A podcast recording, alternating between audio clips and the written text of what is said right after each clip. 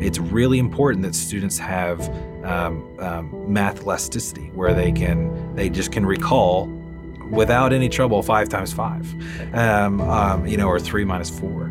You know, they need to be able to uh, just recall those things.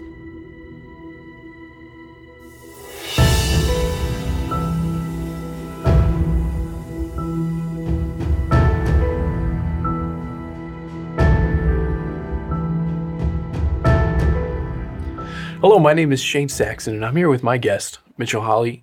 And Mitch and I are continuing a series that we've been doing on the liberal arts, getting back to the basics, the curriculum of classical education. And the last few episodes, we have talked about the trivium. We've done an overview of the liberal arts. Would definitely recommend going back, listening to any of those if you have not listened to them so far, and then come back and listen to this one. Today, we are getting into the quadrivium. Now, before we get there, Mitch and I owe some debts of honor that we just need to air out on the podcast and just make sure that they are known. And really, the, the only way to illustrate this is to talk about a great tradition in literature um, that was started by Homer. And in the Odyssey, there's this character who is unironically named Mentor. And he is the mentor of Odysseus. Um, and he's Odysseus' friend, and he plays a very important part. And this this guy named Joseph Campbell from a, a couple of years ago wrote this book about this pattern in literature that you see quite frequently, where the main character will often have a mentor named after this friend of Odysseus in uh, the Odyssey, who leads them on their adventure and gives them a lot of, of tools and skills that they need before they go off to be able to conquer whatever mission they're being sent on to to get the elixir and to go to the underworld and to come back and and, and learn more about themselves in the in the hero's journey. And so my, my favorite example of this, of course, is Obi-Wan Kenobi. Luke Skywalker in, in episode four, he's on Tatooine. And who does he meet first? Crazy old Ben, Ben Skywalker, yeah. who teaches him how to use the lightsaber and gives him all of the skills and tools that he needs to eventually face his father and, and rise to be a hero. All that said, everything that you and I know about the quadrivium, basically, we have learned from Paul Schaefer. Yeah, Paul Schaefer, who's the headmaster of the online academy, I work with very closely, share an office with. Um, you know, I I always joke with with uh, people that uh, you, everyone should have their kind of closet metaphysician. You know, when they have existential questions about Right. who they are in the world and uh, what's what's what really is good, uh, they need to be able to call that person and straighten things out. Right. And for us, Paul is that person as it relates to the quadrivium. The risk is you're going to get an hour on cows or or grass Yeah, because he's a farmer. Yeah. But but the benefit is that we know all the things that we know. Right. Yeah. Either he'll, you know, either he'll be able to relate uh, the quadrivium to farming, um, or or he'll, you know, talk about what he believes to be the greatest novel ever written, which is The Count of Monte Cristo. Right. Um, so you know, the, it's a mixed bag, but uh, we uh, uh, we owe great debt uh, in terms of our journey to to a guy like Paul. So let's get into it. What is the quadrivium? And and maybe it would be helpful to back up and do some distinction making as it regards the liberal arts, kind of like we did in our very first episode, just to set the stage for the quadrivium. Yeah, so the very first um, episode, we, we kind of set the liberal arts in the context of an education. We said that um, at its broadest level, an education includes both the arts and the sciences. And we defined arts as skills from the Latin ars. Um, now, there are a lot of different skills, though, than just the liberal skills, right? There are um, the manual or the utilitarian skills. Manual from the Latin manus, meaning hand, right? So skills that require like carpentry or sewing or cooking. Those are manual skills. And then there are so that's the, the the the manual arts or the utilitarian arts. But then there's also the fine arts, right? Sculpture, architecture, painting, dance, right? Those are all, those are the fine arts. And then we're talking about, you know, today we're talking more of the lib- liberal arts. A key distinction to help us see the difference between these is that for the manual arts and or the utilitarian arts and the fine arts, the person who performs those arts are making some sort of product, and that product can either be a means or it can be an end, right? So uh, if you're a carpenter and you're planing wood, you know that's a manual skill. you're creating wood that's flat so that you can use it to build. So it's Right. a means. He's creating means. Um, or the fine arts is creating ends. Mm. You're you're creating a beautiful something that's beautiful, that's true, that's good, and that exists for its own end, right? Right. Whereas, um, so in each one of those cases, the agent is perf- is performing these skills to produce something. Well, in the liberal arts, the agent is performing those skills on himself or herself. Uh, the student is acquiring those skills um, so that they can be a better uh, uh, have uh, be a better student, be a better human. Right. Um, and so there's a uh, there's a there's a real important inward focus to the uh, to the um, to the trivium especially.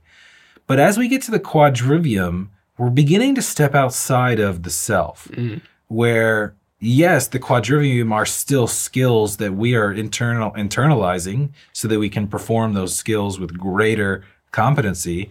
But now we're beginning to to take a step out and look at the natural world as well.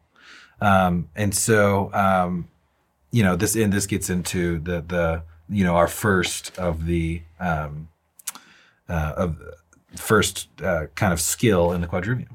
Yeah, and I, I think I've often heard the illustration from gra- that's borrowed from English grammar or linguistics used to, to describe this difference between the manual arts and the fine arts and the idea of transitivity, which in and of itself might need to be explained, but once you've heard it explained, it's helpful. That is, a transitive verb is a verb that has a subject and an object. So, you know, I throw the ball to Mitchell is a transitive. And so you'd say that there are transitive arts. Those are the ones that produce something. But then there are also intransitive verbs, and those are the verbs that don't have an object. So I sit would be intransitive. So you could say that the liberal arts are intransitive because they, they don't produce something, they work um, on the person. The subject is affected by um, the, the verb. But Greek helps us go even a step further because Greek has this pesky thing called the middle the middle voice Right. in its transitivity, Yeah. which means that the su- that the verb is subject affected. Yeah. So historically, the classical tradition had said that the liberal arts are intransitive uh, in the sense that they, the, the subject is undergoing an action. Well, in Greek, we have this idea of the middle voice where there it's not just verbs can be more than just active and passive verbs and this is just an analogy right Right, right. verbs can also be what's called um, subject affected. And if if the verb is subject affected then it occurs in the middle of voice. And so ideas of like emotion and cognition you tend to if there's a verb in greek that it's of uh, you know emotion or cognition it's probably going to be in the middle voice like uh, phobeomai to fear right? Or um, kathemai to sit right? Those are it's a stative verb. Um, it's expressing what the agent is doing. The agent is fearing the agent is sitting. Uh, and so it uh, maybe and, and i do think plato actually brings this out when he's talking about the arts because plato is kind of carrying forward this idea that maybe we're it's not just that the liberal arts are intransitive but they're actually subject affected matter of fact they are they exist in the middle voice Yeah, so let's turn to the quadrivium. The, the first of the quadrivium that we would look at, and we'll look at two today, um, would be arithmetic and music. So could you define arithmetic and music for me and, and define why they get grouped together?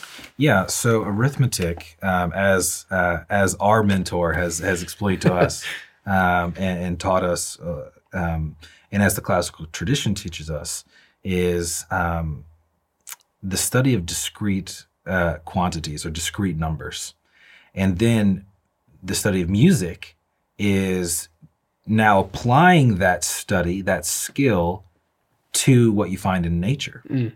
Um, and so, you know, learning quantities and uh, adding quantities together, subtracting quantities, um, you know, by discrete numbers, what I mean is they exist by themselves, right? Uh, whereas, you know, the, you, there are some math formulas that, that can't exist in discrete quantities. They have to exist as a continuous group, and we'll get into that later. Um, but um, so yeah, so that it's it's it's a cultivation and the ability and the skills required um, to uh, to quantify uh, Right. discrete numbers. So how does arithmetic, how does it come up in, in the classical tradition in curriculum specifically? How are we teaching children arithmetic? How does how do the liberal arts, specifically the quadrivium, anchor our educational practices? Yeah, so it's really important in the early years uh, to um, make sure the students understand arithmetic. Right. You know, it's really the only one of the few important things on the quadrivium side. Right. Obviously, we're working on the reading skills, phonics, things like that on the lang- on the trivium side, but on the quadrivium side, one of the most important skills from kindergarten really through sixth grade is um, is just the study of arithmetic. You know, so um, it's really important that students have um, um, math elasticity, where they can they just can recall without any trouble five times five, um, um, you know, or three minus four. You know, they need to be able to uh, just recall those things. And I'm always amazed, you know, when I look at HLS, the Highlands Latin School, uh, or even students in the online academy uh, with Memoria Press, um, and how quick and fast they are um, with their math facts, with their and they're very elastic with their with their knowledge. You know, they can they can do long amounts of drill sheets in in just mere seconds. Where you know, uh, you know, someone who typically what we see is a um, a devaluing of an emphasis on arithmetic, because there are people, you know, institutions or or you know, philosophically math programs are trying to rush towards algebra or they're trying to rush towards geometry, and they're really skipping the solid foundation you need to kind of develop over five six years um, in arithmetic. Right. So my question then is, how does that practically affect the curriculum that you choose when you're considering how to teach arithmetic from kindergartners to sixth grade? Yeah, I think there's a lot to consider here, but on a very basic level, I, I you know, in just terms of low hanging fruit, you know, number one, we're looking for a math, an arithmetic program that is going to be a developmental, uh, that's going to, you know, pay attention to the fact that we, we need to have a mastery based approach as a student is developing, right? So, right. Cumulative from beginning to end, basically. right, right, you know, so uh, you know, at the end of the day, you know, when you there's a couple different probably methodologies in terms of you know uh, how textbooks will approach math. You know, the two typical ones would be a sort of mastery based approach and then a spiral kind of math approach, where in uh, in a spiral math approach, then you know, as students are learning, you know, as they go up to the next lesson, there might not be any sort of logical connection between Right. um, what they're learning in lesson one and le- lesson two. But um, the idea there is that you're kind of always circling back, and eventually, by circling back in that review, then you're able to cover a large majority of material. Um, and so, you know, what's nice about that is that you can cover a large majority of material, but one of the real downsides of that is that it doesn't allow students to see the logical nature of math. Mm. It doesn't allow students to um, really dig deep and master the right. skill. And so, you know, what I would say, you know, one of the critiques I would say is, you know, what is the value of of being a, a mile long and an inch deep? Mm. Wouldn't we rather be a you know a mile deep Right. you know really master it um, and take a little bit longer on our Right. arithmetic Have and that elasticity. yeah and that's why you know um, you know circular programs tend to get to pre-algebra pretty quickly Right. um, where and, and and I think we would try to say that it, there's value long term in uh, delaying you know till seventh or eighth grade you know pre-algebra and then you know focus fo- really focus on kindergarten through sixth grade on on those math facts on arithmetic on on being able to manipulate discrete quantities Right. um, there, you know, our founder Cheryl Lowe, uh, and this, you know, she there's this quote that she said that I always bring up um, that we tend to overestimate what we can do in one year. Mm.